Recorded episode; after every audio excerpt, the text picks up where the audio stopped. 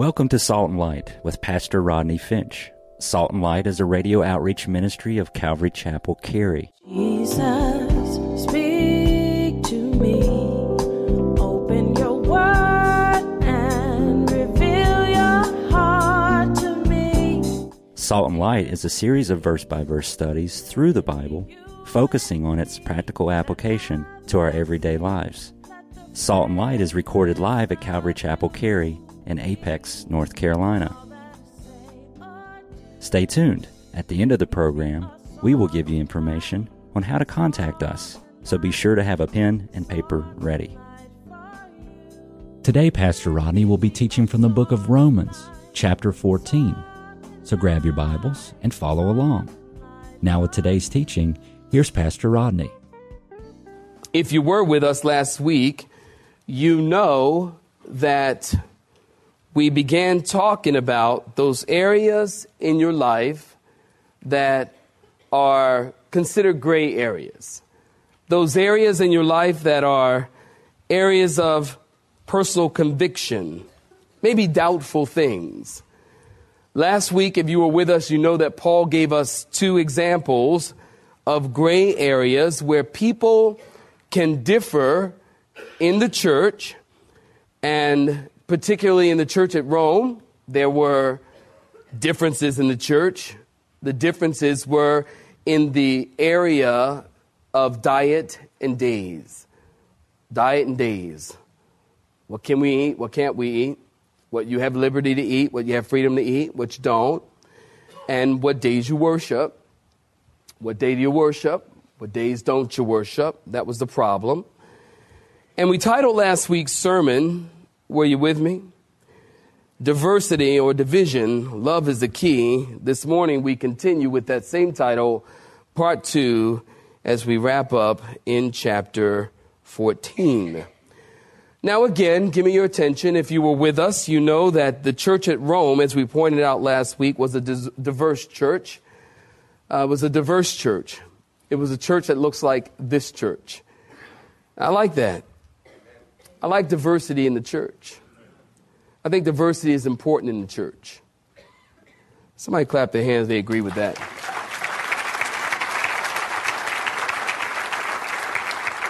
diversity is important in the church because diversity, you know, in the church, you know, we talk about we're all going to be in heaven together.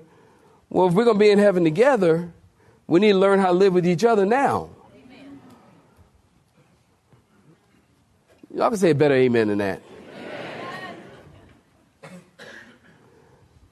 And, uh, and the church in the Bible was a diverse church. I don't know how the church got so seg- segregated, separated, segregated. I don't know. The church in the Bible, they were made up of all kinds of people. The church in the Bible was simply a Christian church. And there were black Christians and white Christians and barbarians. Any barbarians in the house?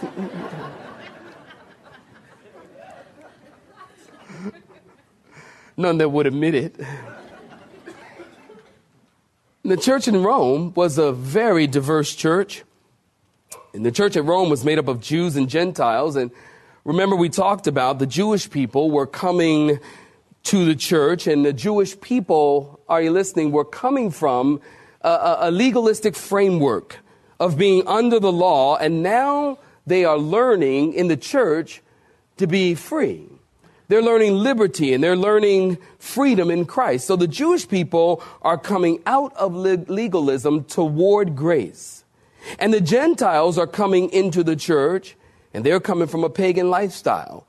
They're coming from hedonism. They're coming from worshiping at pagan altars and temple prostitutes. And they're coming from living a life of pleasure and living a life of drunkenness into the church. So the Gentiles that are coming into the church are coming from total freedom toward balance.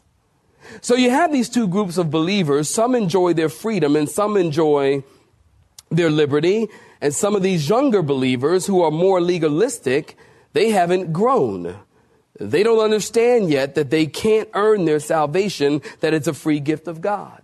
They don't understand yet that it's not about what you eat or don't eat, or what you do or don't do, or what days you worship, whether you worship on Monday, Tuesday, Wednesday, Thursday, Friday, Saturday, or Sunday. It's not about all that. The younger, weaker Christians, well, they haven't had time to grow yet, so they don't get this whole grace thing.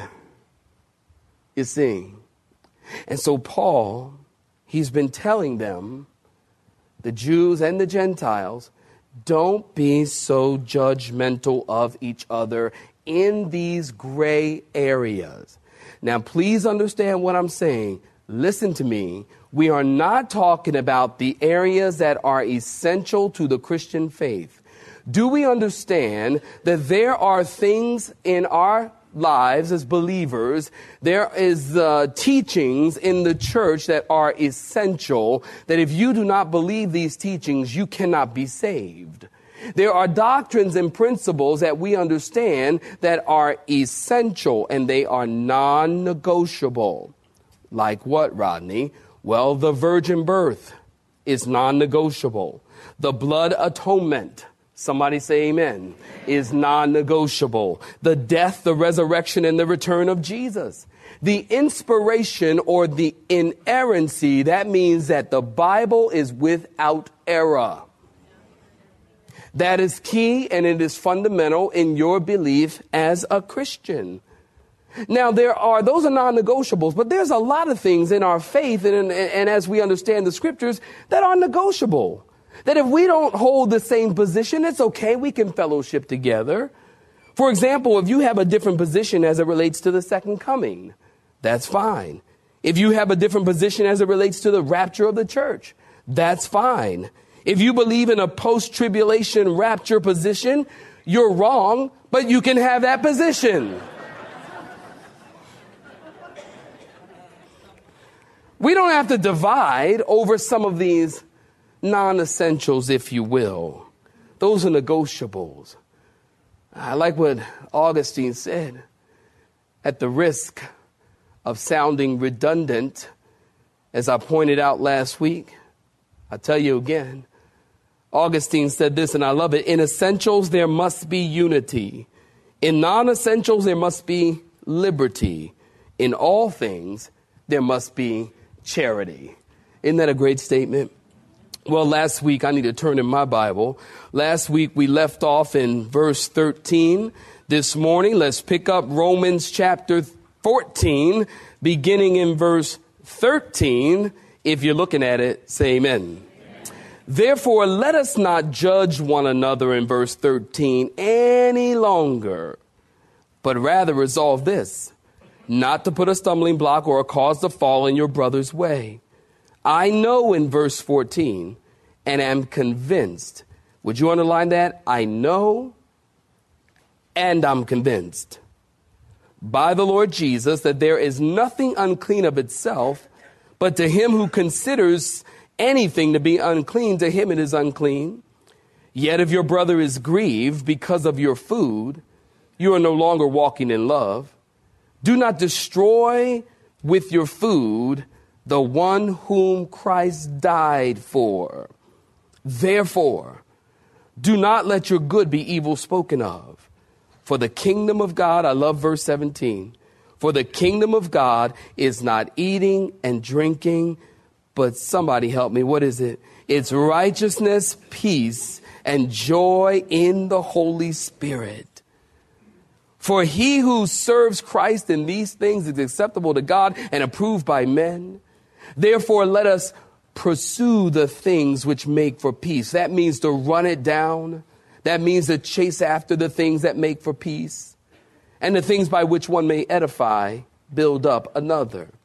And do not destroy the work of God for the sake of food. All things indeed are pure, but it is evil for a man who eats with offense. It is good neither to eat meat nor to drink wine nor do anything by which your brother stumbles or is offended or is made what? Weak. Do you have faith? Have it to yourself before God. Happy is he who does not condemn himself in what he approves. But he who doubts is condemned if he eats, Why? Because he does not eat from faith. Whatever is not from what? Faith is sin. This is a powerful passage. This is a practical text. Notice Paul says, back up in verse 13. Paul says, Don't put a stumbling block or a cause to fall in your brother's way. Give me your attention. Paul's talking about your brother. When he talks about your brother, he's talking about the weaker brother, the younger Christian, the one who is childlike in their faith. You know, I think of what Jesus said in Matthew chapter 18 and verse 6. Jesus said, Whoever causes one of these little ones who believe in me to sin, it would be better for him if a millstone were hung around his neck and he were drowned in the depth of the sea. I like that. Jesus, listen, takes little ones very seriously. Don't you know? A little nursery rhyme says Jesus loves the little children, all the children of the world. What color are they? Black and white? They are. Well, only this half of the room know it. What? Did y'all not know? What's wrong with you? Y'all need some coffee? What color are they? Red and yellow, black and white. They're all precious in His sight. Jesus loves the kids. Jesus said He loves them so much that He said, if you hurt one of them, it would be better for you to be killed by drowning by tying a millstone around your neck. Now listen, a millstone is a half ton massive rock. And if you hung a millstone around your neck, what you think gonna happen? You're sunk. Now you gotta understand something here. Are you listening? When Jesus spoke those words to Jewish people, this was a powerful, incredible picture because Jewish people were not sea people. They hated the sea. As a matter of fact, Jewish people thought the sea was evil. So Jesus is given a vivid, real description of terror if you hurt a child. Now, I don't think that Jesus is talking about here just children, stay with me, that Jesus is just talking about children in age. I think Jesus is also talking about children who are children spiritually. I think this applies to spiritual children or weaker children. We who are strong should, shouldn't cause those who are weaker to stumble. And there are many ways where we can stumble a weaker Christian, stronger Christian. Listen, there are many ways that we can stumble a weaker Christian, a younger Christian. I love to be around new Christians. I love to be around new Christians are excited about the Lord. They're like, yeah, the Lord is good. Praise the Lord. Uh, young Christians, new Christians, I love, look, if I need prayer for healing, I'm going to ask a new Christian you know, I'm, I'm telling new Christian, you ask somebody who's been walking with the Lord for a long time, well, I need to, I need to be healed. I need prayer for healing. Well, now, if the Lord willeth, if thine would thou wouldst have faith. We, before you know it, you're in a theological discussion. Man, I just need prayer. I don't need a theological dissertation on the will of the Lord. Okay, I'm back. But new Christian, man, you need prayer for healing. They're just like, yeah, come on, Pastor, let's pray. Lord, just touch them. Heal them now in Jesus' name, God, I can believe it. It's done. New Christians, they just are joy to be around. And you come to church and new Christians, they're excited to hear the worship. They love the worship. Oh, Lord. Oh, Pastor Ryan, the worship is awesome. I love the music. I love the words to the songs. I can't believe it. I can't believe it. And you can stumble a new Christian if you're not careful. Because they're all excited about the things of God. And you go, well, they go, well, I love the songs of worship. Oh, I love the songs. And you go, well, you know, we just keep singing that song, Blessed be the name, over and over.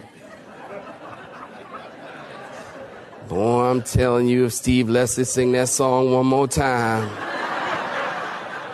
It's the blood, it's the blood, it's the blood, it's the blood, it's the blood, it's the blood.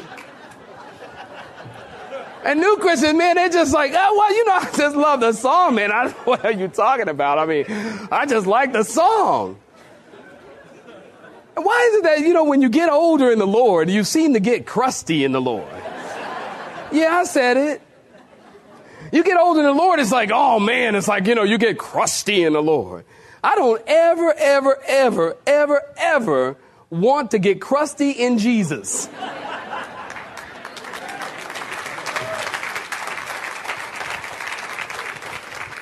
I, I really don't. I mean, and look, we, you know, and the world knows it too. They know it. When you get you, a new Christian their life to Christ, you tell somebody in the world, they go, "Oh, well, that's nice." You'll cool off after some time. Sure, you'll cool off. I remember when I first became a Christian. You know, they, they told me that. I went to, I, I got saved on Saturday night. I went to work on Monday morning. I told y'all, I, I mean, my mode of evangelism, maybe it was a zeal, but not according to knowledge. I would meet people and I was excited about the Lord. I'd meet people. Hey, man, how you doing? Great. You a Christian? No. You're going to hell. Did you know you're going to hell? You know, and I was one of those Christians that, you know, I, when I got saved, I mean, I thought, you know, honestly, guys, I was one of those people that had like a radical conversion, just like that. I was this way on, on Sat, on Friday, and I was that way on Saturday. I was changed just like that. And my whole life was changed just like that. And I thought, man, this is the best news. This is the best thing I have ever heard in my 21 years at that time. And now here I am 10 years later.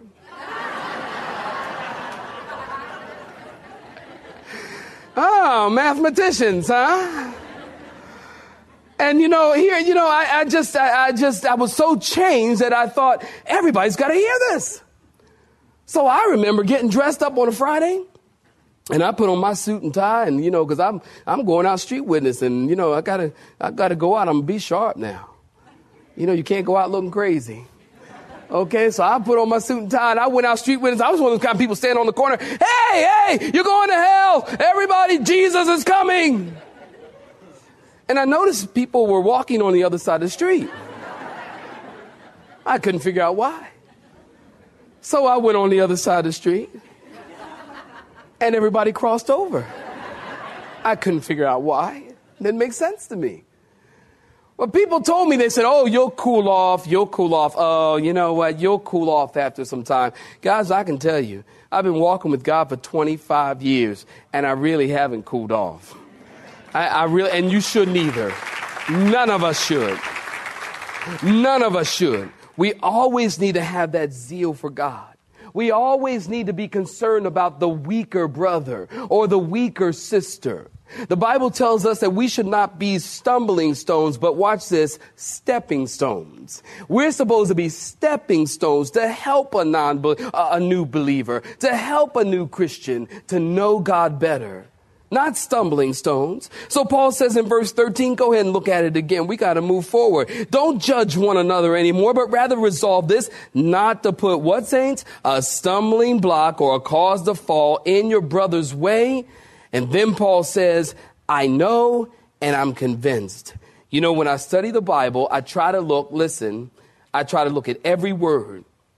And I realize that every word in the Bible is there, strategically placed by the Holy Spirit. So notice Paul says in this order I know and am convinced. I first know and then I'm convinced. You know, I think oftentimes many people are convinced before they know. And when you are convinced before you know, that leads to legalism. But when you know and then you're convinced, well, that brings freedom. That brings liberty.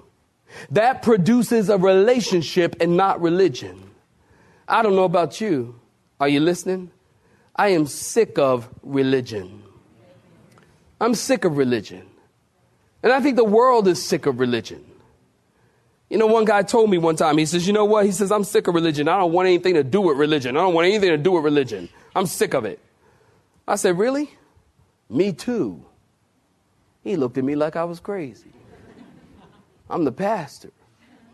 You're sick of religion? Yeah, I'm sick of religion. And I think the world is sick of religion. And I believe every Christian should be sick of religion because religion, think about it, religion has produced nothing but bad fruit. I look throughout history. In the name of religion, wars have been fought. In the name of religion, people have been imprisoned and tortured. In the name of religion, people have been discriminated against and enslaved and killed in the name of religion. People, pardon me, religion produces petty people and hard hearted legalists. Religion causes men to judge one another. Religion produces a church full of hypocrites, and when people come, they feel like they have to put on airs because nobody wants to get real that we're all struggling together. But religion says now church is the place you put on your face. No wonder the world doesn't want to come to church because it's not real. And because when they do come to church, well, then because we are so religious and hypocritical, we talked about it last week, we judge people. And if they don't fit into our box and what we think they ought to look like, then we judge them, make them feel uncomfortable and unwanted, and then they go right back out in the world. Because I'll tell you what, they'll, they'll accept them in the world. That's one thing about people who don't know God. They accept each other. Here we claim to know God, to love God, to be worshiping the God of the universe, and we don't accept anybody. The church is almost a us four no more club. Somebody say amen. It's right, it's true. I'm sick of religion. And I want nothing to do with religion because religion fills people with guilt and shame. Religion is man's way. Christianity, on the other hand, listen to me. Christianity, on the other hand, is not a religion at all. Saints, somebody say amen. amen. Christianity is not a religion. That's why when God said, I don't like religion, I go, me neither. Because Christianity is not a religion. Christianity is a relationship. If you don't know, you write that down. Christianity is a relationship. It's a relationship between a person and the living God of the universe. Rel- religion is man's attempt to reach up and please God. Christianity is a relationship of God reaching down to man. Christianity is God reaching out to us in the person of Christ and wanting us to come to God and to come to God in a relationship. Christianity will free you from guilt. Christianity is not a religion, it's a relationship. Religion and legalism kills. And might I add, where there is religion and legalism, God is not there. Amen. Can you say a better amen than that? You know, listen to stories. Story of an old cowboy who goes to church. One Sunday morning, this old cowboy entered a church. Are you listening? Just before the services began. And this old man, in his clothes, they were spotlessly clean. He wore jeans and a denim shirt and boots that were worn and ragged. And in his hand, he carried a worn out hat and an equally worn out Bible. Well, the church he entered was very upscale and in an exclusive part of the city. It was the largest, most beautiful church the old cowboy had ever seen. Well, the people of the congregation was, were all dressed up in expensive clothes and accessories. And as the cowboy took a seat, the others moved away from him. Nobody greeted him. Nobody spoke to him. Nobody welcomed him. They were all appalled at his appearance and did not attempt to hide it. Well, the preacher gave a long sermon about hell, fire, and brimstone, and stern lecture on how much money the church needed. And as the old cowboy was leaving the church, the preacher approached him and asked the cowboy to do him a favor. The preacher said, Cowboy, before you come back here again, I want you to have a talk with God and ask him what he thinks would be appropriate attire for church. Well, the old cowboy assured the preacher that he would. Well, the next Sunday, he showed back up for the services wearing the same jeans, the shirt, the boots, and the hat. Well, once again, he was completely shunned and ignored. The preacher approached the man and said, I thought I asked you to speak to God before you came back to this church. I did, replied the old cowboy. Well, if you spoke to God, then what did he tell you was a proper clothing for church services? Well, said the cowboy, God told me that he didn't have a clue what I should wear. He said he had never been in this church before. How sad is that? But true, God cannot be a part of a church, a group, a body of people who are just legalistic and most unlike Him. You have been listening to Salt and Light, a radio outreach ministry of Pastor Rodney Finch and Calvary Chapel Cary, located in Apex, North Carolina. Join Pastor Rodney Monday through Friday at this same time. For information regarding service times, you can contact us at 1 800 293 0923. That's 1 800 293 0923. You may listen to today's broadcast in its entirety by visiting the media library on our website at cccary.org.